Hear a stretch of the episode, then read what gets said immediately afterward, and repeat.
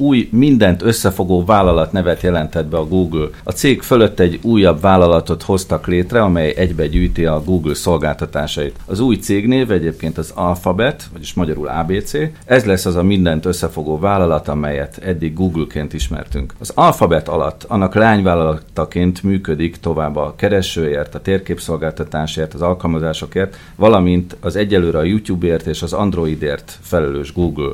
Nem tudom, hogy ti mit gondoltak ennek a hírnek a kapcsán, de én arra gondoltam, hogy mindenki a Google-ről egyből a keresőre asszociált még az utóbbi években is. Tehát kevesebb embernek jutott eszébe, akár az Android vagy a térképszolgáltatás, bár ugye Google Maps-nek hívják, tehát itt teljesen egyértelmű, de mégis alapvetően a kereső ugrott be. Lehet, hogy ez az oka ennek a névváltoztatásnak? Hadd szólaljak meg én rögtön az elején, mert én nem értek az üzlethez egyáltalán, itt nyelvészként. Én arra gondolok legegyszerűbben, hogy Sergey Brin és Larry Page már elég sok időt eltöltöttek ebben az iparágban, és most majd szeretnének az aktív, hétköznapi, operatív munkából, a fejlesztések irányításából kiszállni. De hát ez elég egy igazgató tanácsban beülni és valamilyen igazgatói pozíciót kapni, ezért egy külön céget új névvel létrehozni. Más megoldási javaslatok? Nekem van egy rossz indulatú ötletem, adózási trükk lehet a dolog mögött, vagy hát nem trükk, de legalábbis adó optimalizáció. A Google Edition igazán szeretett adót fizetni. Lehet látni, hogy különböző ír és egyéb szigeteken keresztül offshore adóztak. Szégekre. Nem mondanám offshore-nak, mondjuk hogy kedvezőbb adózású területekre vitték ki a nyerességet. És de azt nem mondta, hogy kaszinókat is üzemeltetnek. Azt tudtam, ma nem. De egyébként ez is megfordult a fejemben reggel, amikor olvastam a hírt. Nyilván a jó indulatú verzió az pedig az, hogy újabb tevékenységek lesznek még a holdingszerű cégben egészségügyi és egyéb megoldások, ahol már külön szakértők, külön vezetők szükségesek, akik ehhez értenek. Akkor ez lehet, hogy egy terjeszkedésnek az előszele? Szerintem igen, illetve hogyha ezt a verziót nézzük, akkor az alapján igen. Mert végül is terjeszkedést láttunk az elmúlt 15 évben a Google-nél, tehát keresőtől indulnak, és most már rengetegféle szolgáltatás. Számomra a cégnév is azt sugalja, ez az alfabet, valamiféle teljes körülséget. Nem igen. mondom, hogy leugrom az ABC-be, de valami hasonló életérzés. Nyilván ez is benne van, valószínűleg az is, hogy a legtöbb cégcsoport, amikor elér egy bizonyos méretet, akkor elkezdenek furcsaságokat csinálni. Az egyik jellemző furcsaság, hogy elvezik magukat valami olyannak, amiben minden beleértendő. Ilyen 180 fok, meg integráló, minden benne van, meg all-in-one, meg ilyesmik, mert ez úgy jó hangzik. Valószínűleg ez egyébként a részvényeseknek is egy jó üzenet, másrésztről pedig egy picit lehet, hogy a főnököknek a különböző igényeit is kielégítik, és ne felejtsük el, hogy nagyon sok tanácsadó cég van a világon, aki csak abból él, hogy ezeket a cégeket állandóan újra struktúrálja, amúgy valószínűleg teljesen feleslegesen. De aztán az is lehet persze, hogy vannak emögött egyéb gazdasági racionalitások, amiket mondotok, illetve valószínűleg sokkal könnyebb a cégcsoport egyes elemeibe szervezett tulajdonságokat fejleszteni, eladni, leépíteni. Ugye a Google-nél nagyon gyakori az, hogy beleszaladnak olyan fejlesztésekbe, aminek semmi értelme nincsen. Előfordulhat az, hogy a jövőben majd ezeket a cégeket esetleg leválasztják, eladják, vagy abba a cég csoport vagy cég rendszerbe vesznek föl új tagokat. Tehát És akkor a Google nevére nem hat vissza kedvezőtlenül. Így van, így van. Tehát, hogy mit tudom én, nem kell egy újabb Google Wave, vagy egy hasonló után elfelejtenünk megint, hogy ezt a Google csinálta, hanem majd a mit tudom én kicsoda csinálja a Sidewalk Labs, vagy itt nézek egy ilyen táblázatot, vagy a Calico, vagy a Fiber, vagy a Nest, vagy ezek a cégek. Ugyanakkor előnye is van annak, hogyha a Google név ott van mellette, mert azt mindenki ismeri. Hát könnyebb bevezetni valamit. Ez igaz, de a Nest mögé, vagy a Sidewalk Labs mögé mindig oda lehet írni, hogy a Google csoport tagja, vagy a Google of Alphabet, vagy valami, viszont könnyen el lehet felejteni, hogyha már nem kell. Google-t nagyon sokszor vádolják azzal, hogy azzal foglalkozik, ami a két alapítónak a hobbija, amihez kedvük van. És ez befektetői szempontból nem szerencsés. A befektetők nem szeretik azt, hogyha mindenféle kockázatos űrrepülőgépek, meg Isten tudja milyen superhuman képességek kifejlesztése, etc. Ők azt szeretik, ha valami hagyományos üzleti módon működik, és az ernyő cég az erről És biztosan hozza be a bevételt is. Így van. Tehát általában ezek a kísérleti dolgok, ezek nem profitábilisak, a még egy hagyományosabb megközelítésben, egy for-profit megközelítésben meg elvárható a haszon. És a Google egyébként még egy érdekesség, az egyik olyan cég, amelyik az ő életciklusában, az ő életkorában úgymond a legkevesebb hitellel rendelkezik szinte az összes hasonló méretű cég között, és ez állítólag változni fog, tehát várható, hogy, hogy bővülnek, és ez megint csak könnyebben fog menni, hogyha lesz egy ilyen holding. Hát akkor ez egy hitelességet ad a befektetők felé van. Na meglátjuk, azért majd figyeljük ezt az alfabet kifejezést, hogy mi hogy struktúrálódik, és mi lesz a Google-el. De most mutatkozzunk be a hallgatóinak. Digitális talk show mindenkinek, azaz DTM, én pedig Szilágy Árpád vagyok a műsor szerkesztője. A podcast műsorunk a neten hallgatható, mégpedig a vipcast.hu oldalon, akár azonnal, vagy le is lehet tölteni, és mondjuk MP3 lejátszón, vagy okostelefonon újra hallgatni, vagy később meghallgatni. A DTM, mondjuk most már innentől így a műsort, hogyha benne vagytok, vagy kitálunk majd később egy még jobb nevet. Az Asztal Társaságának mai tagjait is mondom, akkor a várható témákkal. Szalai Dániel újságíró, a selfie kutatásról hozott konkrétumokat. Üdvözlök mindenkit! Pintér Robert információs társadalom kutatótól a magyar netezők digitális kompetenciájáról hallhatunk. Jó szurkolást! Bódi Zoltán netnyelvész már megint egy új kütyüt, illetve annak nevét, a Stick Computert hozta el. Kár, hogy nem a legvégén vagyok ennek a bemutatkozó körnek köszöntök mindenkinek. Kíváncsi vagyok arra, hogy napszaktól függetlenül hogy fogunk köszönni. Justin Viktor innovátor egy csokorra való drónnal lepi meg a hallgatóinkat. Üdvözlöm a kedves hallgatókat. Ezután pedig Keleti Artúrtól hallunk a szeptemberi IT biztonság napjának, vagyis az ITBN nagyágyúiról. Üdv mindenkinek! Érdemes kitartani a végéig, mert képes Gábor barátunk igazi csodabogarakkal a Zaporozsec közösség tagjairól sztorizik majd egy keveset. Ukrán a gyárkapu zárva van éppen, a gépsorok állnak, szép zaporozsia alatt készül a farmotoros. Köszöntöm a kedves hallgatókat! Kezdjük akkor a hírrovatunkkal hírsziporka emlékrovat következik, és akkor rögtön visszaemlékezünk a nyára, amikor is eh, a hírek között szerepelt, hogy a Plutót elérte az a műhold, amit nagyjából tíz évvel ezelőtt indítottak, és itt van itt egy informatikai érdekesség, Justin Viktor. Igen, időben egy kicsit távolabbra kell visszamennünk, méghozzá egészen 1994-ig, akkor eh, adta ki a Sony az első PlayStation játékgépet, amiben egy 33,86 MHz-es MIPS R3000-es processzor működött. Milyen lassú a maiakhoz képest. Igen, tehát eh, szinte fénysebességgel. Na most ezt a processzort néhány év elteltével új életre keltette a NASA, amikor is egy picit megerősítették a szerkezetét az űrben lévő sugárzás miatt, illetve visszavették a sebességet érdekes módon 12 MHz-re, amint talán már a játékok sem futnának olyan gyorsan, és beszerelték a New Horizons űrszondába, ami nem olyan régen ezeket a fantasztikus képeket küldte a Plutóról. Ez a chip irányítja az űrszondát? Igen, erre képes 12 MHz. Csodálatos, és vajon miért nem egy újabb processzort vetettek be? Ez, Ez olyan stabilan működik? Működik a PlayStation processzor? Ez egy jó kérdés, de valószínűleg az adott kornak megfelelő, ugye MIPS processzor, ez nem volt egy rossz darab, viszonylag erős hardware volt, különösen az X86-os világhoz képest, amit beletettek akkor, az szerintem logikus döntés volt. Játékgépekben használt processzorok, meg architektúrák, azok azért praktikusak ilyen esetben szerintem, mert nem tudom mennyire tudjátok, hogy amikor kiadnak egy új játékgépet, akkor már fejlesztői környezet jóval a játékgép kiadása előtt létezik, valamikor egy évvel, valamikor két évvel is, és ezt odaadják azoknak a fejlesztő cégeknek, akik kifejlesztik a játékokat, hogy amikor megjelenik az adott platform, akkor azonnal lehessen kapni hozzá játékokat, amikről első pillanatban is látszik, hogy nem egy 20 perc alatt fejlesztett dolog volt, hanem egy éve, két éve dolgoznak rajta. Ergo az architektúra addigra már nagyjából komolyan tesztelt, hiszen rengetegen fejlesztettek rá, és a komolyabb hibák már előjöttek belőle. Most egy ilyen szerkentyűnél nagyon fontos az szerintem, a legfontosabb dolog az, hogy egy alaposan tesztelt dolog legyen. Ne legyen az, hogy kiküldi az ember az űrbe, majd 10 év múlva odaér valahova, vagy 20 év múlva, és akkor ott kiderül, ja, ezt nem tudtam, ezt elfejtettem mondani, ezt nem tudom megcsinálni. Én is erre gondoltam, hogy ez 94-es processzor, 2006-ban indult el az űrszonda, tehát tuti biztos volt, hogy 10 évig el fog ketyegni, hiszen voltak olyan darabok, amik működnek azóta is. Főleg, hogy visszavették az órajelét. Úgyhogy szerintem most meglátjuk majd még, hogy meddig tud ketyegni kifelé a további űrmezők felé. Ráadásul a hűtéssel biztos, hogy nincsen gond. Menjünk tovább a hírekkel. Megjelent a Windows új változata, a 10-es, de az új rendszerrel új botrányok is keletkeztek, Szalai Dániel. Igen, belekerült egy új funkció, ami viszont elég komoly aggályokat és problémákat okoz. Ez az úgynevezett Wi-Fi Sense, amivel az a probléma, hogy... Sense, tehát érzékeli a Wi-Fi-t? Az lenne az alapfunkciója, hogy nem kell, hogy megadda a jelszavakat, hogyha jön egy vendég, akkor automatikusan rá tud menni. Viszont a probléma az, hogy amikor a Windows telepíted, akkor ez a gyors telepítéskor, tehát az Express telepítéskor be van kapcsolva, és a felhasználó nem is tud erről, hogy az ő Wi-Fi-jének a routerét azt megosztja az összes ismerősével, ami a gyakorlatban azt jelenti, hogy a szomszédottól kezdve, hogyha neked ő ismerősöd mondjuk a Facebookon, vagy e-maileztetek egymással, akkor, használhatja. akkor ő használhatja a Tehát visszaléptünk arra a korszakra, amikor még jelszó nélkül wifi-zhettünk? Hát, uh, Hiába van jelszó beállítva, mégis használható jelszó nélkül.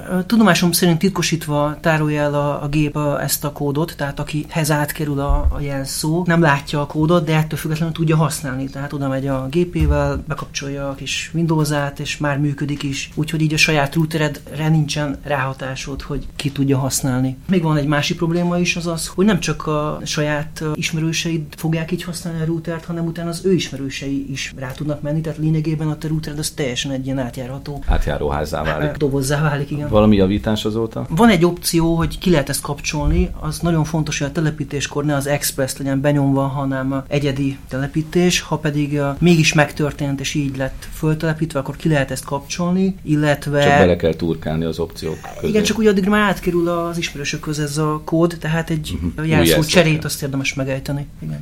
Tehát akkor bejelölöm a Facebookon a szomszédot átmegyek, föltelepítem neki a Windows 10-et, és lemondom az internet előfizetésemet. Ez is jó Ez egy jó hír. Van azért még más botrány is itt a Windows kapcsán. Ugye bár Viktor hívta fel a figyelmemet, hogy az első nagy frissítése is megjelent a Windows 10-nek. Igen, és rögtön egy, tehát rögtön nem is érdemes telepíteni, mert hogy néhány számítógépet teljesen random, de nem tudjuk elmondani, hogy melyik gépet, de egy végtelen loopba rakja gyakorlatilag, ami boot állapotba tartja a gépet. Tehát magyarul elkezd bootolni a gép, aztán bootol, és bootol, és bootol. És Na de azt mondod, hogy nem érdemes telepíteni, hát ez kötelező telepíteni. Igen, nem? sajnos nem lehet kikapcsolni, tehát ez települ magától, tehát ez végül is elég rossz hír mindenkinek, aki már Windows 10 rendelkezik. Azt, hitt, azt hittem, amikor azt mondod, hogy ilyen végtelen loopba rakja az egyes gépeket, akkor az maga a Windows. Tehát, hogy folyamatosan ott van. Na, a hírből végére azért egy jó hírünk is van. Szeptemberben újra ITBN lesz Budapesten, új helyszínen, Keleti Artur. Így van, szeptember végén 23-24-én, és egy fantasztikus helyszínt sikerült találni az eddigi legjobb és legnagyobb ITBN-nek, ez a Grupama Arena. Meglepő helyszín. Így van, ez egy... Foci pályán, vagy hol? Igen, így van. Hát úgy gondoltuk, hogy itt az ideje, hogy ezeket a meccseket végre lejátszuk. Az auditorok, a, az auditáltak ellen, illetve a hackerek, a biztonsági szakemberek ellen, és hát egy ez barátságos mérkőzések keretében gondoltuk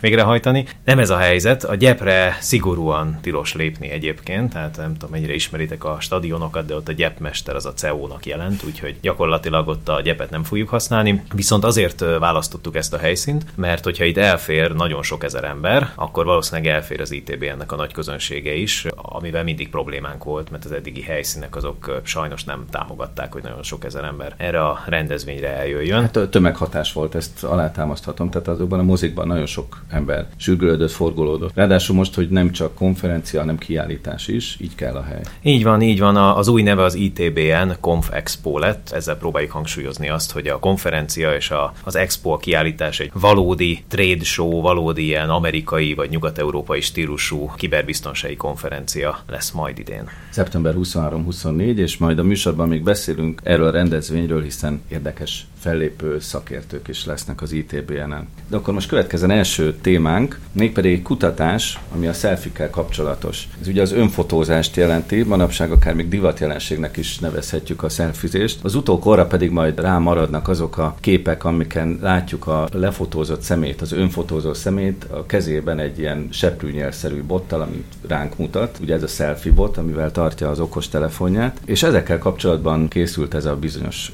kutatás, aminek az eredményeiről Szalai Dániel számol be. Az derült ki, hogy a magyarok közel fele, 46%-a készít magáról önfotót vagy selfit. Egyébként nagyon érdekes ez a szó, szerintem ez az önfotó, ez olyan nagyon erőltetett. Be. Nem kell, hogy használjuk, csak azért mondtam, hogy hát, ha még valaki még mindig nem. Igen, tehát a magyarok 46%-a készít ilyet, és hát jellemzően a 18 és 29-es korosztály az, aki használja 63%-áról lehet ezt elmondani, de van... Ez a fiatalok műfaja. Van, van azért egy réteg az 50 és 75 közötti, aki szintén használja meglepő módon egyébként elég sokan, és a nők használják leginkább, 51%-ban. A nők azok, akik egyébként a liftben mindig nézik magukat a tükörben. Ez szerintem összefügghet ezzel, hogy... Na most az derült ki, hogy a, a selfie-nek a megítélése az nagyon vegyes olyan értelemben, hogy sokan ezt egy, egy ilyen múló hóbortnak tartják, és ezért ezt egy problémának is lehet tekinteni, hogy amikor fotózzák, látják őket, és ezért várják, hogy elmenjen a publikum onnan, és ne lássák, hogy fotózzák. Miközben aztán a fotón ugye ott látszik, hogy ez egy selfie. Tehát Egyébként itt ugye a megkérdezetteknek egy jó harmadát jelenti, ugye? Tehát nehogy azt gondoljuk, hogy itt igen, a többség igen, azt gondolja, igen. hogy ez egy divat jelenség. Igen, tehát több nehézséget is említettek a selfie kapcsán, és az egyik az ez volt, hogy látja ott a nyilvános közönség, hogy fotózik. Egyébként analóg szelfiket is láttam már például Fidel Castro kubai elnökről és Stanley Kubrick filmrendezőről, tehát az analóg fényképezőgép korában is játszadoztak ezzel, csak hát nyilván a mobiltelefon ezt a lehetőséget megsokszorozta, de az, hogy önmagunkról készítsünk fényképet, az egy régóta csábító gondolat. De azt nem, az nem selfie. A selfie-nek a hivatalos definíció az az, hogy olyan fénykép, amit saját magadról készítesz, és egyúttal meg is osztod. Nem csak az önarcképi fotó vagy az önfotó van benne, hanem az is, hogy ezt egyúttal közszemlére teszem, vagy megosztom. Persze ezzel kapcsolatban vannak viták, hogy ez most beleértendő vagy nem értendő bele, de ha már selfie beszéltünk, beszélünk Ussiról is, az pedig a csoportkép, aminek ugye a leghíresebb példája 2014-ben az Oscar díj kiosztón készült, a bizonyos híres fotó, amit egyébként ugyanaz a cég támogatott, mint ezt a kutatást. Terenc pápával is készült néhány remek ilyen. De hogyha már elhangzott a szó, hogy, hogy uszi vagy asszi, ugye az az, tehát mi angolul, mint a selfie az én magam, az az pedig asszi, tehát rólunk készült kép.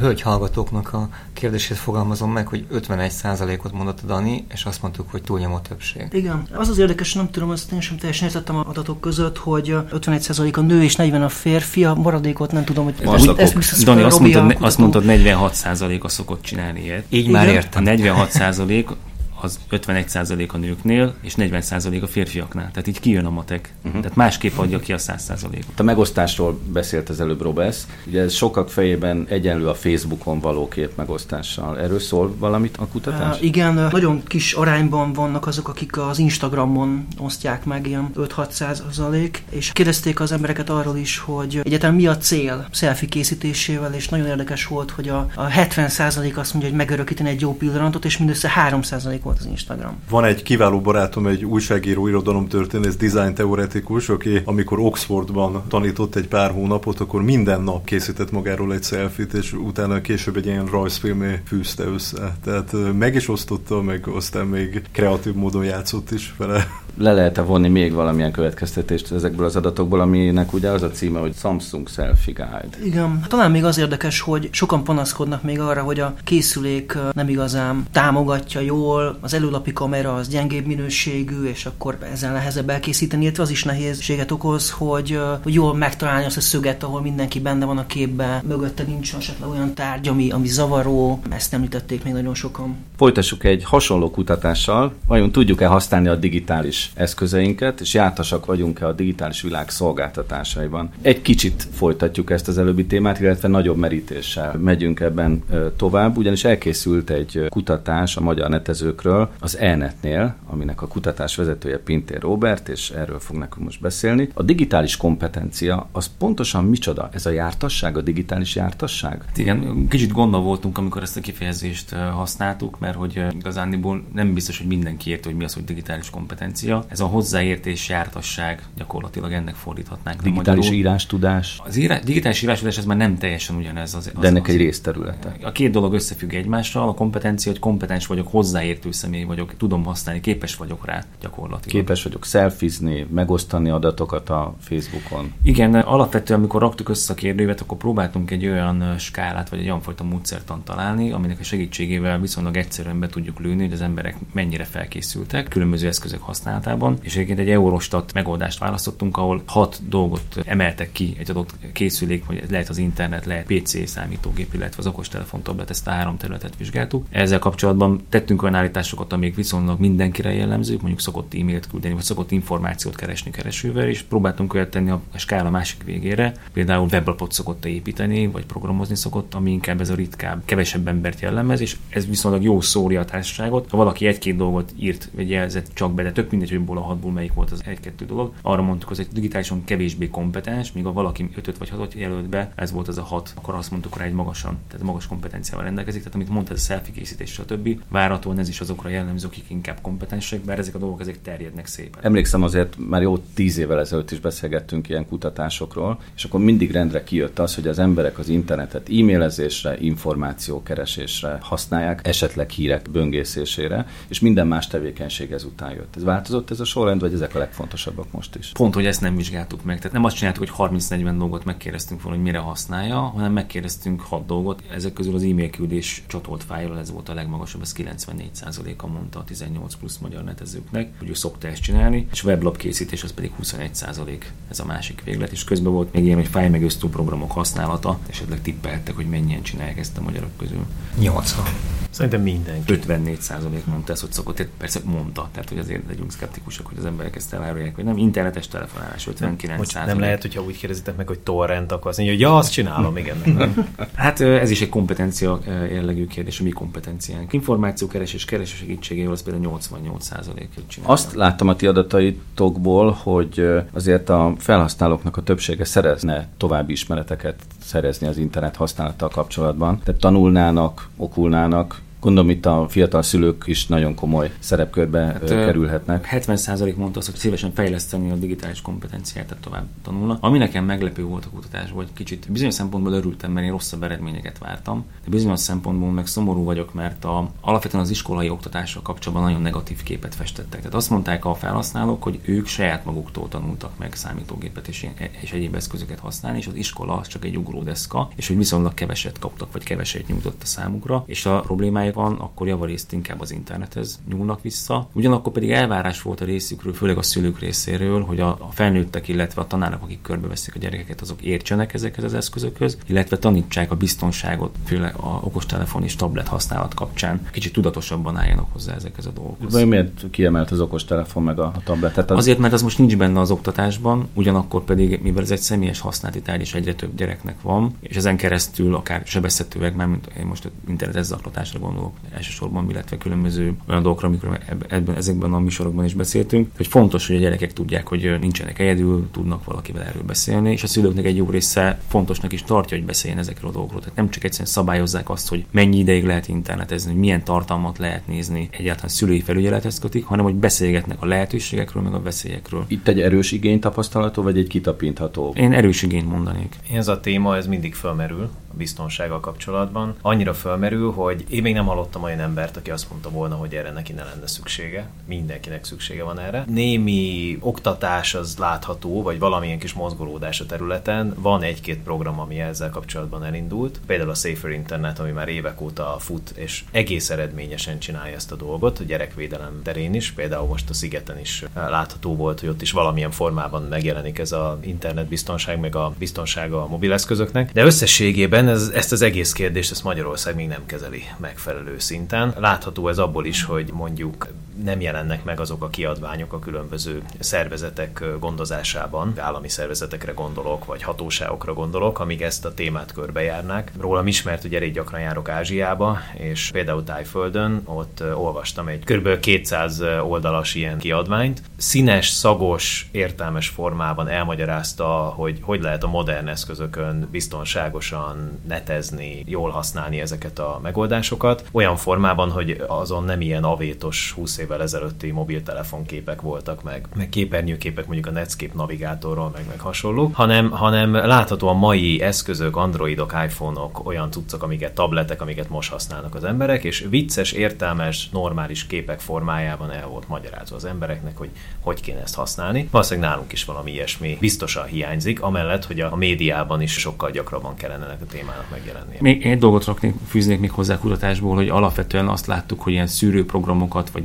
gyerekzárat, tehát, tehát nem szoftverben gondolkodnak a szülők, hanem alapvetően. És szerintem ez, a, ez valószínűleg a jobb irány, hogy idegen szóval internalizálni, vagy belsővé tenni, tehát értékeket elsajátítatni a gyerekkel, vagy olyan fajta gondolkodás mondott, hogy egy bizonyos szituációban el tudja a gyerek dönteni saját maga, hogy bizonytalan helyzet, hogy akkor mi lenne most a jó, mit kellene csinálni. És mondtál még az előbb egy érdekeset, hogy egyre inkább az interneten néznek utána a még hiányzó ismereteknek. Tehát megfogalmazható ez alapján, a kutatás alapján, hogy itt van egy ilyen trendforduló, hogy az emberek most már saját magukat oktatják a neten? Hát az, az a netről a neten? Mivel idősoros adatok, tehát nem, ezt nem mértük, most egyszer mértük meg, ezt nem tudom így egyértelműen kijelenteni, az látszik, hogy 60% az interneten fogja megnézni, és 41% az, aki hívja a rokont, az ismerőst, a nem tudom, a mézgaladárt, aki egy forintért megmondja. Tehát a házi rendszer gazda helyett nagyon sokan már az internettel csináltatják meg ezeket a dolgokat. Már megint egy új digitális kütyűvel folytatjuk, és azt gondolom, hogy amíg új gépféleségek jönnek elő az info szótár rovatban, Bódi Zoltán netnyelvésztől, addig a digitális forradalom biztos, hogy folytatódik. Nem arról van szó, hogy itt véget ért volna valami korszak, hanem újabb és újabb jelenségek tűnnek föl. Ilyen például ez a stick computer. Ez micsoda?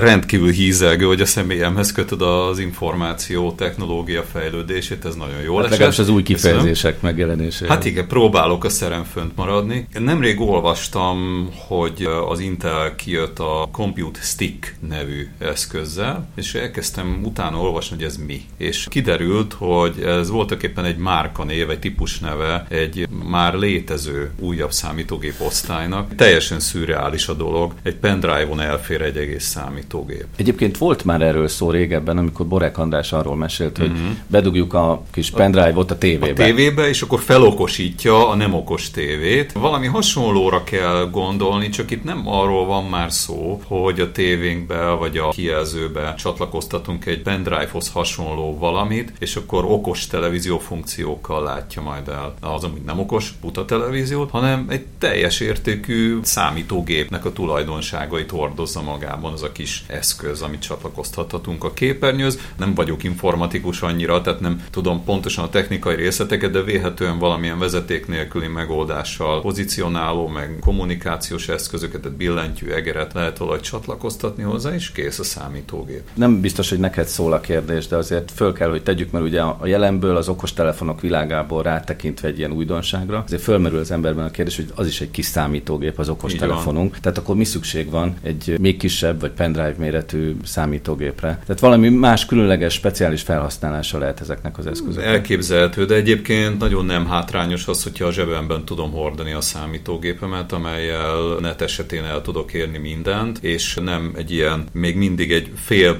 papírzsebkendő méretű kijelzőn tudom nézni, a, amit nézni kell, hanem egy egész televízióképernyő mondjuk. Tehát azért ez előnyös szerintem határozottan. De visszatérve a megnevezésekre, itt megint beleütközünk abba a számomra rendkívül érdekes jelenségbe, hogy a magyar nyelvben ugye a pendrive az pendrive formájában terjedt el. Pendrive, vagyis toll meghajtó, tehát nyilván ez egy metafora, vagyis a formájához hasonlítja, formájáról nevezte el valamikor az elnevező ezt az eszközt. És mondtuk rá azt is egyébként, hogy USB stick. Igen, de ez azért nagyon ritka a magyar nyelvhasználatban.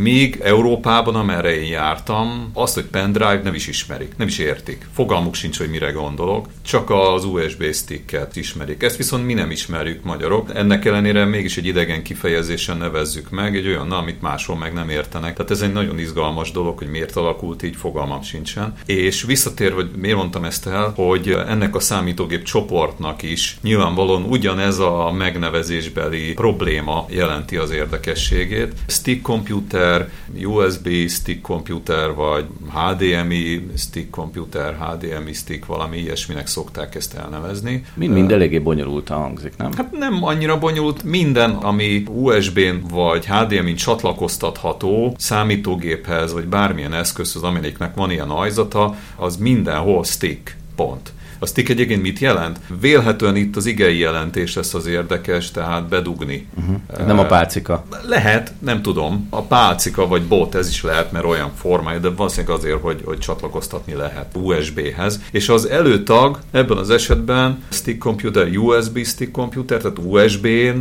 csatlakozó ajzata van, vagy pedig HDMI típusú csatlakozó ajzata, a HDMI stick computer a neve. Nem annyira bonyolult. Itt inkább az az érdekes, hogy magyarul mit mondunk. Már abban az esetben, hogyha elterjed ez az eszköz nálunk is. Ha elterjed az eszköz, vélhetően igen, mert rettentően praktikus, de hát ez már a kereskedelem dolga, a felhasználóké. Pendrive formájú számítógép, vagy ilyen körülírások, ilyen eléggé, Hosszú. eléggé hosszadalmas, meg olyan, olyan féllábú Nyakatekert. nyakatekert kifejezések, pendrive-hoz hasonló, vagy Pendrive PC. pendrive PC. Ezek fordulnak itt elő, de igazából szerintem megint az az eljárás lesz, hogy egyszerűen átvesszük azt, ami Európában használatos. Vagy pedig mondjuk majd azt, hogy ez egy kulcs, ugye, amit bedugunk egy munkállomásba, amiben nincs benne a számítógép, Nem, mert akkor nem összekever- a funkciót viszi magával. Nem, mert akkor összekeverjük a pendrive-val. Hát már azért gondolok rá, mert ugye te is így fogalmaztad, hogy vihetem magammal a számítógépemet. Igen. Tehát Igen. viszek valamit azzal az eszközzel az én azonosságomból, vagy nem tudom én, digitális énemből, és az, az egy kulcs ahhoz, hogy bármikor és bárhol hozzá tudjak Nem jó, nem jó, nem jó, mert ez már le van foglalva a pendrive-ra, az USB kulcs ritkán ugyan, de szoktuk ezt használni. Használni. Uh-huh. Én um, éppen most nézek egy cikket a Computer World-ön, ahol azt fejtegeti egy kolléga, hogy miért gondolja ezekről a számítógépekről, a stick PC, PCs on a stick, hogy ez igazából nagyon rossz ötlet. És azt mondja, hogy azért, mert garantáltan el fogja veszteni. Na hát ez, ez igaz, egy... mint minden pendrive-hoz, annak a legnagyobb biztonsági problémája az, hogy pici és nagyon egyszerű elveszíteni. Egy egész számítógépet elveszíteni, az azért már gáz. Plusz még ráadásul ma még eléggé drágák is ezek. Tehát ahhoz, hogy elveszítsen az ember egy egész számítógépet, a rajta lévő összes adattal, meg programmal, meg mindenféle egyébben, ami fel van installálva. Viszont van egy nagyon nagy előnye, az az, hogy ezt a pendrive szerűséget, ugye, amit bedugsz valahova, az a, eddig a pendrive-okkal mindig az volt a probléma, hogy magukat nem nagyon tudták megvédeni. De hogyha ez az egész egy számítógép, a rajta futó programokkal, meg adatokkal, akkor már kezdem elhinni róla, hogy esetleg meg tudja védeni a rajta lévő adatokat, esetleg úgy van titkosítva, hogy félek kimondani ide, hogy még esetleg bele lehet dugni egy pendrive-ot is, mm-hmm. és akkor még esetleg kulcsot a kulcsal össze lehet rakni, tehát lehet itt legózni. Mint a nemzetközi űrállomás. Így van, így van, bővíthető a végtelenségig. Viszont én azt gondolom, hogy ez azért jó trend, ez az egész PC, amit majd bedug az ember valahova, mert valahol egyszer el kell jutnunk addig a pontig, hogy mindenben lesz egy kis számítógép. És ez szerintem egy jó lépés e felé. Hát jó, bár te a múltkor azt vizionáltad, hogy már a bőrünk alá is számítógépet építnek. Az is be. így kezdődik. Hát össze kell akkorára csinálni, ilyen picibé, hogy beférjen a bőrünk alá. Most még az áramot azt valahonnan veszi, a, tudom én, a HDMI-ből, vagy a USB-ből, de később majd nem abból fogja venni, hanem a véráramból, meg a zsírsejtből. Én még vonnék egy párhuzamot a pendrive és a Winchester kifejezés között, és érdekes, hogy mind a kettő tároló. Igen, igen, és a Winchester-t sem értik az egész világon sehol. Pontosan. Viszont nálunk mindenki a Merevleneszt Winchesternek. Ez, ez jó párhuzam. Korábban már gyakori téma volt ebben az asztaltársaságban a drónok világa. Ezek a repülő, kisebb méretű gépek, amelyeket vagy robot, vagy valamilyen távvezérléssel egy emberi pilóta irányít a földről, és különféle történetek, botrányok is kapcsoltak hozzá. Ugye legutóbb arról beszéltünk, hogy Párizsban a Elizé palota fölébe repült egy drón, és nem nagyon tudtak ezzel a helyzettel mit kezdeni. Hál' Istennek nem történt semmiféle probléma. Justin Viktor különféle drónokról hozott most nekünk sztorikat, úgyhogy ezt a hírcsokrot halljuk most. Igen, hát gyakorlatilag beszivárognak a drónok, lehet azt mondani lassan az élet minden területére. Néhány egyszerű példa. A Massachusetts állam melletti tengerszakaszon vettek bálna leheletből mintát drónokkal nem olyan régen, ami így elsőre talán furcsának tűnhet, de ha azt is elmondom, hogy a, az állatok DNS-ére, betegségeire, baktérium törzseire, hormon szintjére lehet ezekből a megszerzett adatokból következtetni, akkor lehet, hogy már nem is nagyon tudnánk jobb megoldást kitalálni rá. Mert hogy tudjuk ezt elképzelni? Tehát a tenger fölébe repül a drón, és hát amikor följön a bálna és fújtat egyet, akkor... Három egy... méter magasságra ereszkedik a drón, és amikor fúj a bálna, akkor belerepül a párafelhőbe, kinyitja a kis tartáját, és mintát vesz. De ugye nem csak ez történt, a, a drónok környezetében nemrég egy amerikai börtönbe dobtak le a bentlakóknak egy kisebb kábítószercsomagot a kimaradt cimborák, hogy megédesítsék a zárkában töltött napokat. Nagy verekedés tört ki a börtön udvarán. Aztán a NASA dolgozik olyan felhasználáson a drónoknak, ami egy kicsit eltér a megszokottól. Hideggázsugár meghajtású drónokat fejlesztettek, a prototípusok már kész vannak. Ezekkel aszteroidák felszínén lehet közlekedni, illetve akár a hold felszínén, ahol ugye nincsen, nem már rendelkezésre légkör, nincsen olyan gáz tömeg, ami a szokásos rotoros meghajtást lehetővé tenni. Akkor ezek komolyabb drónok azért, hogyha ki szabadulnak a föld légköréből. Hát ezek már NASA drónok. Tehát a, gondolom a NASA-nál van a drón technológiának a cutting edge része, az élvonalbeli része. És hát minden mellé jönnek azok a hírek is, amikor Kentucky államban egy amerikai fickó a családja védelmében elővi a saját kertje fölé repülő drónt. Azt talán kevesen tudják, hogy Amerikában nem szabad eltávolítani, tehát tilos, a törvény nem engedi, hogy eltávolítsd a kertedből az oda berepülő drónt. Ugyanakkor az alkotmány kiegészítések, amiket ott nagyon komolyan vesznek, a magánszféra, magánélet védelme, a privacy-nek, a privátszférának a védelme, az nagyon komolyan van véve úgy szintén. Úgyhogy erről egy nagyon komoly jogi csatározás megy, ami ott úgy néz ki, hogy jön egy ítélet pro, jön egy ítélet kontra. Szeptemberre, idén szeptemberre várható valamiféle konszenzusos szövetségi megoldás erre a kérdésre. És végezetül egy hazai hír, tavaly megalakult nálunk is egy olyan szervezet, amelyik a drónokkal kapcsolatos kapcsolatos jogi szabályozásnak a privát szféra és a drónok konfliktusának a feloldásán dolgozik. Őket úgy hívják, hogy FPV,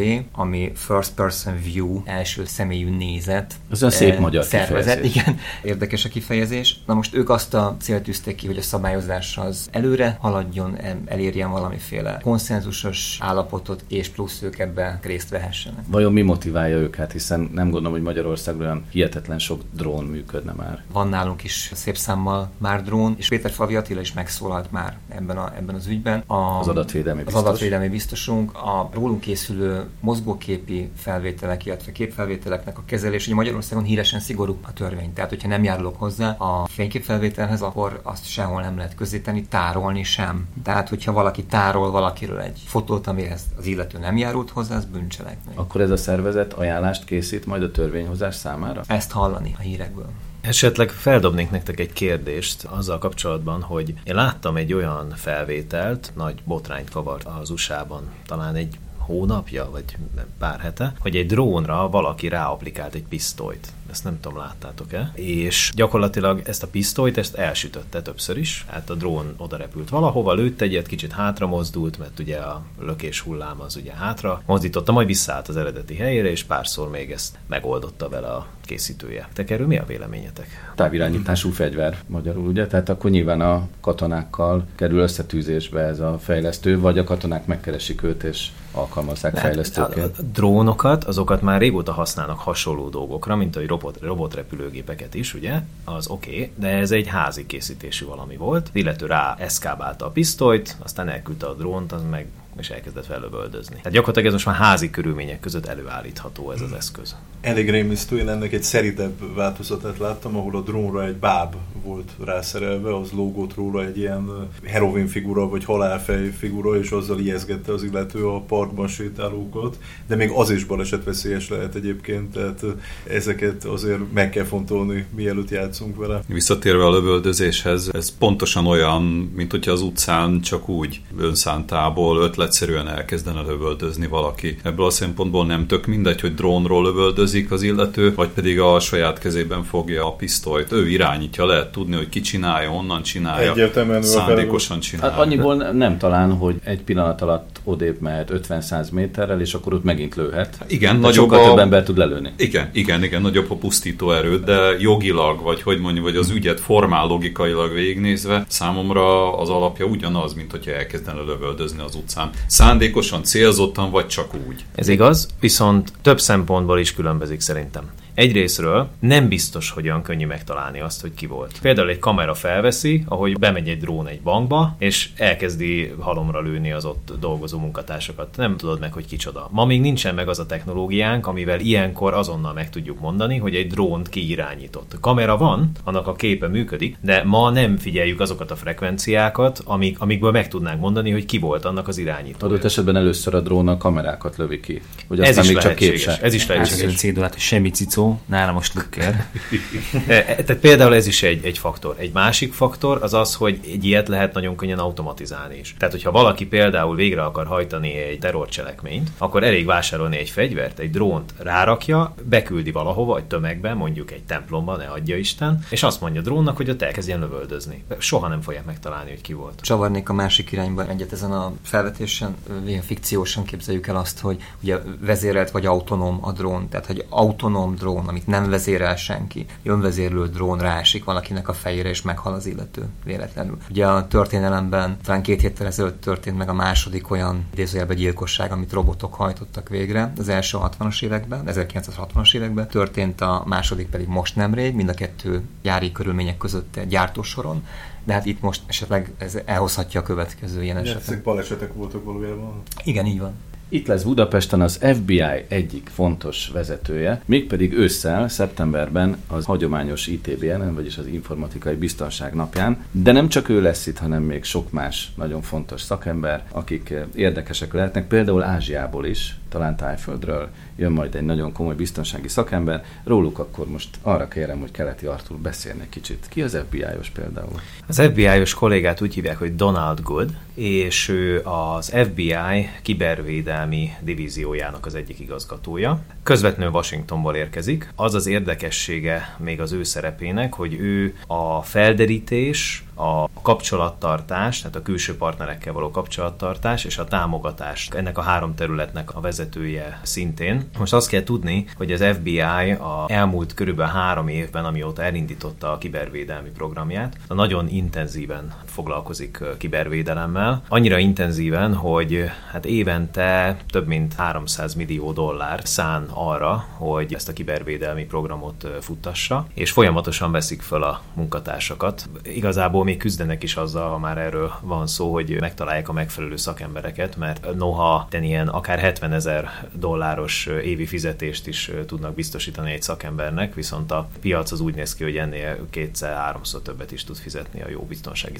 szakemberekért. Úgyhogy, Viszont azt gondolnánk ki Ózan parasztésszel, hogy ebben a kibervédelem esetében csak a koponyákat kell megfizetni, valószínűleg kevesebbet kell az eszközökre, jó, nyilván a számítógépekre igen, de nem kell olyan nagyon komoly, nagy, tudom én, tankokat vagy fegyvereket beszerezni. Hát azokat éppen nem, de ettől még egyáltalán nem olcsó. Az a jellemző a, a kibervédelemre, hogy ott viszont hihetetlen kapacitásokat kell vásárolni, mert rengeteg adatot kell elemezni. Ugye, ami Tehát az, akkor szervereket is meg. Szervereket, akár gépidőt, ugye, és mindenféle egyvet, processzort, adatbázisokat, ugye valahol le kell tárolni azt a hihetetlen mennyiségű adatot, amiről mindig azt halljuk, hogy soha semmelyik kormány nem tárolja el természetesen. Viszont ettől függetlenül ezeket valahol el kell tenni, ha ne adja Isten véletlenül mégiscsak letárolnák. Ugye ez egy érdekes kérdés, és hát a hazánkba érkező FBI-os kollégát ezekről fogjuk fagatni majd az ITBN-en, már előre mondtam a stábjának, hogy olyan kellemetlen kérdésekre azért készüljön fel, hogy mondjuk honnan tudják, hogy az az első öt személy az FBI top 10, top wanted listáján, a kibervédelmi oldalon, a legkeresettebb bűnözők. Hát miért pont az az öt kínai katonaruhában az első öt,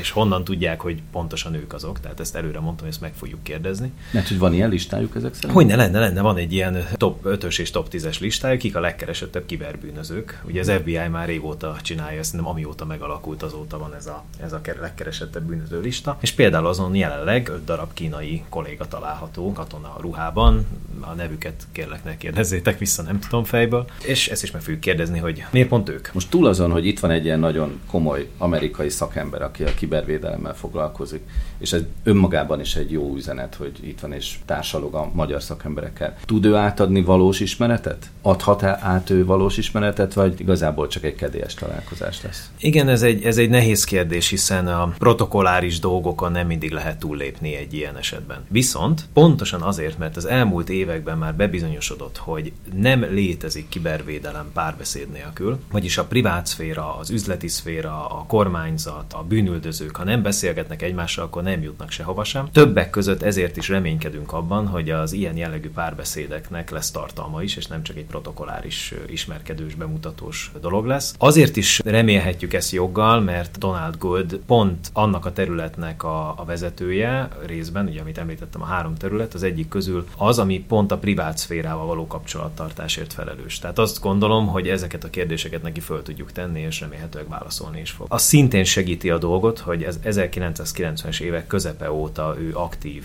FBI ügynök, tehát ő egy FBI ügynök, ugye nem mindenki ügynök, aki az FBI-nál dolgozik, de ő például az. És a, az önéletrajzából meg lehet tudni azt is többek között, hogy ő a legkomolyabb drogellenes küzdelmekben, gyermekmolesztálási témákban járatos csoportoknak volt a vezetője azelőtt. Tehát amikor átigazolták őt a kibervédelmi területhez, akkor pont a legkeményebb küzdelemből tették át a, az új harctérre, ahogy azt mostanság szokták fogalmazni a bűnöltözésben, meg gondolom, hadászatban. Gondolom, hogy ez előny, ugye? Nem hátrány. Tehát, hogy nem ez egy előny. informatikus lett, nem csak informatikus, hanem aki más területeken is helytált. Lesz még egy másik nagyon fontos vendégetek az ITBN-en. Az ázsiaiak az amerikaiakhoz képest felkészültebbek, vagy kevésbé, vagy másban erősek. Mit lehet tudni erről? Erről meg lehetne kérdezni a kínaiakat például. A top 5-ben benne vannak.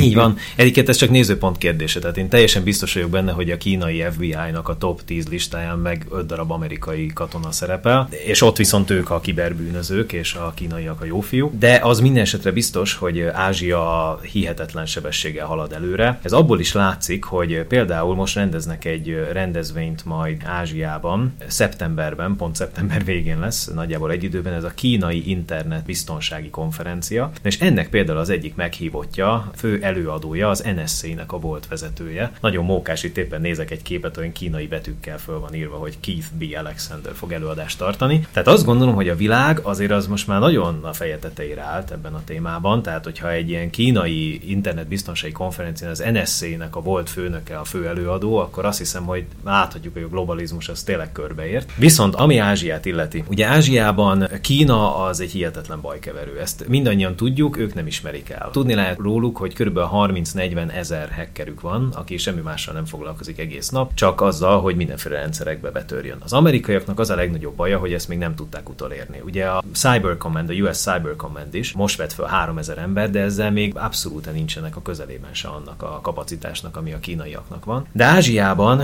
vannak olyan országok, a Szingapur, Tájföld, Vietnám és még sokan mások, ugye természetesen Japán és, és Kína is, ahol hihetetlen a fejlődés, és ahol ezt a kibervédelmi témát nagyon mélyen űzik. Úgyhogy Tájföldről meghívtunk egy kollégát, akit úgy hívnak, hogy Prinya Homanek. Ez egyébként Táj névhez képest egy rövid név, úgyhogy még szerencsénk is van az elnevezésével az illetőnek. Ő pedig gyakorlatilag egy, hát azt kell mondjam, hogy egy ilyen kibervédelmi szuperhős. Biztos ismeritek azokat az amerikai film jeleneteket, amikor összegyűlik a, a vezérkar egy szobában, és megpróbálják kitalálni, hogy ki lenne az az egyetlen amerikai hős, aki meg tudja menteni az életüket, meg az egész országot, és akkor ott megjelenik a képernyőn valaki, aki ki van dekorálva mindenféle kitüntetésekkel, és sorolják ott föl a különböző dolgait, és akkor valaki mindig megjegyzi, hogy hát ez egy istenverte hős. Na hát tulajdonképpen valami ilyesmi az ő helyzete is. A, a kolléga az összes létező kiberbiztonsági certificate rendelkezik, amit ismerünk, tehát az összessel, tehát nem tudunk olyat mondani, ami neki nincsen meg. Ezen kívül négy egyetemen tanít, a, a Táj Rendőrakadémiának a tanára, valamint az igazságügyminisztériumnak a szakértője, a szakszolgálatoknak ő a tanácsot, a királynak, tehát a királyi biztonsági csapatnak is ő a, a tanácsadója. Ezen kívül vezet egy tévéműsort, aminek az a címe, hogy The Hacker.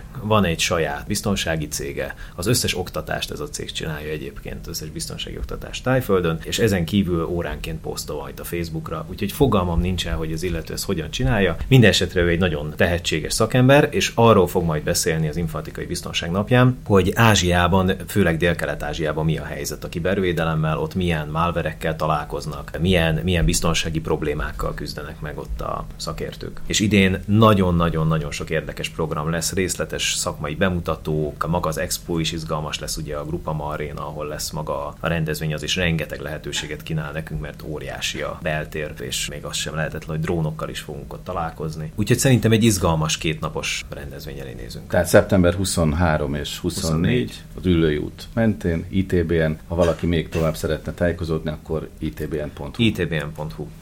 Képes Gábor barátunkat múzeológusként ismertük meg, de azt az oldalát kevésbé ismerték a hallgatóink, hogy majd, hogy nem az otthonában is kisebb fajta múzeum működik abban a tekintetben, hogy egy régi KGST gyártmányú autó ott lapul a garázsban, aminek ugye Zaporozsáca márkája.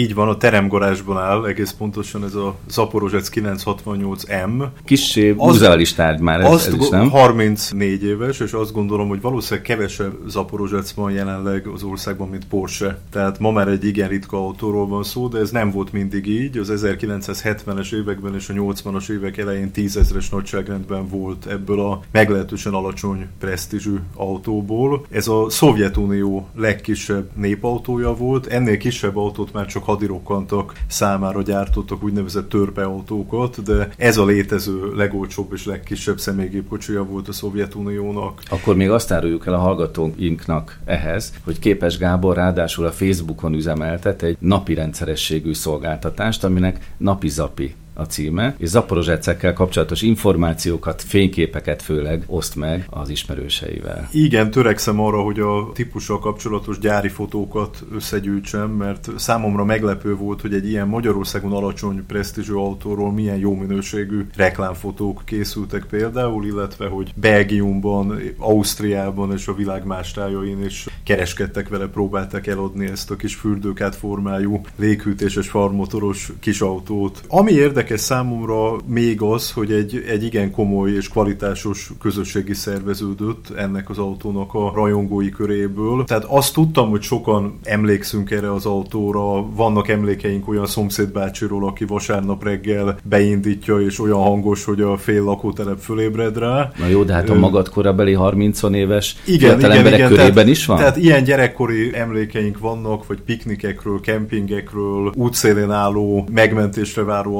autókról. Viszont érdekes módon a 2000-es évek közepén nagyjából e köré egy, egy online közösség is szerveződött. Az Indexen már korábban is volt egy Zaporozsec nevű fórum, amelyik olyan 2006 környékén már úgy kihalóban volt, alig érkeztek rá bejegyzések. Amikor ők lettek egy... az idősebbek, nem? Nem tudom ezt így megmondani. És most jön az új generáció, mint te. Várjál, várjál. Tehát 2006 környékén már ez egy leszállóákban lévő fórum volt, amikor egy kiváló barátom Sipos Tamás megjelent ott Vaskalap kartárs néven. Ő egyébként egy igazi közösségformáló személyiség, és annyira megkedvelte a régi autókat, hogy utána az én rábeszélésemre az Óbudai Egyetemen elvégezte a veterán autó szakmérnök szakot. A, a szakdolgozatát a Zaporozsec benzinkájhájának restaurálásáról írta.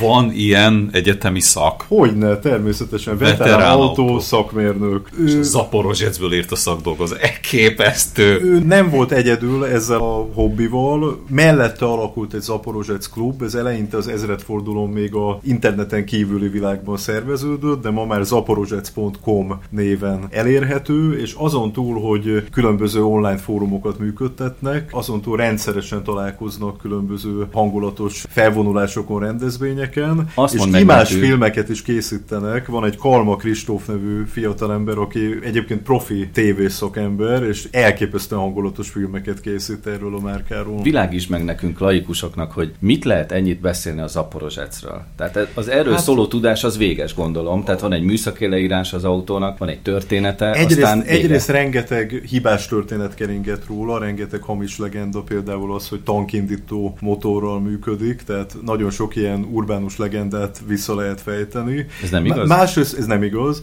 Másrészt pedig, mint minden veterán autóról, hát ezeknek az autóknak a gondozása, a különböző alkatrészeknek a beszerzése vagy újragyártása az ma már egy komoly kihívást jelent. Egyébként én is valamit hozzátettem ehhez a közösséghez, mert 2009-ben létrehoztam egy Zaporozsec fanclubot a Facebookon. Mivel a legtöbb ismerősöm magyar, ezért ennek a klubnak a magva az magyarokból áll ugyan, de az utóbbi években csatlakoztak Azerbajdzsánból, Ukrajnából, Oroszországból, és ami meglepőbb, Olaszországból, az Egyesült Államokból, Németországból is veteránkedvelők, és nagyon izgalmas beszélgetések zajlanak egy-egy fénykép alatt. Mindez érdekes lehet annak fényében is, hogy ugye a Sinclair számítógépek Facebookos csoportjában is elég aktív vagy. Sőt, hát én vagyok Live Sinclair tulajdonképpen, remélem, hogy egyszer nem tiltanak le emiatt a egész Facebookról. Tehát hogy jön ez össze, amikor ugye Zaporozsetszel viszed a spektrumot, az ég spektrumot? Az én fejemben tökéletes, Csajosz mert mind ugye? a kettő a maga kategóriájában a legkisebb jármű vagy legkisebb számítógép. Engem mindig a, a legolcsóbb, legelérhetőbb áru termék jobban foglalkoztatott, mint a, a legfelső osztálynak szóló luxus termék. Az egykori szovjet Zaporozsec gyárnak bármilyen munkatársával lehet-e kapcsolatba kerülni? Én nem léptem vele kapcsolatba, de úgy tudom, hogy volt, aki kapcsolatba lépett. Tudomásom szerint ez egy máig létező gyár, bár most nem vagyok egészen napra kész, mert ott most elég komoly háború közeli helyzet van, de az aporozsiai autógyár gyártotta utána a Tavriát, annak a szedán változatát, a Slavutát, amiből többel találkoztam Szerbiában, Belgrádban, ott forgalmazták a 90-es években, és úgy tudom, hogy a közelmúltban is szereltek össze úgymond nyugati autókat is, de ebben nem vagyok egészen napra kész, hogy most mit gyártanak ott. Te, aki ennyire belástad magad az Aporozsecek történetébe és világába, vannak még számodra új ismeretek, amik előkerülnek? Hát például az elmúlt 15-20 év eseményei azok mindenképpen újdonságot jelentenének, mert ezt nem kutattam sosem, de érdekesek ennek a gyárnak a prototípusai is, mert ők is próbálkoztak folyamatosan fejlesztéssel. És aki szeretne csatlakozni, hol teheti meg? Írja be a Facebookba, hogy Zaporozsec Fan Club. Vagy Napi Zapi, ugye? Nem, a Napi Zapi az csak a privát barátaimnak szól. Köszönöm szépen, véget ért a Móka mára, meg persze a DTM, vagyis a Digitális Talk Show mindenkinek. Ez egy podcast műsor, amit a webcast.hu oldalon lehet megtalálni, illetve kapcsolatba lehet velünk lépni a Facebookon is. Szilágy Árpádot és a DTM Asztal Társaságát hallották viszont hallásra.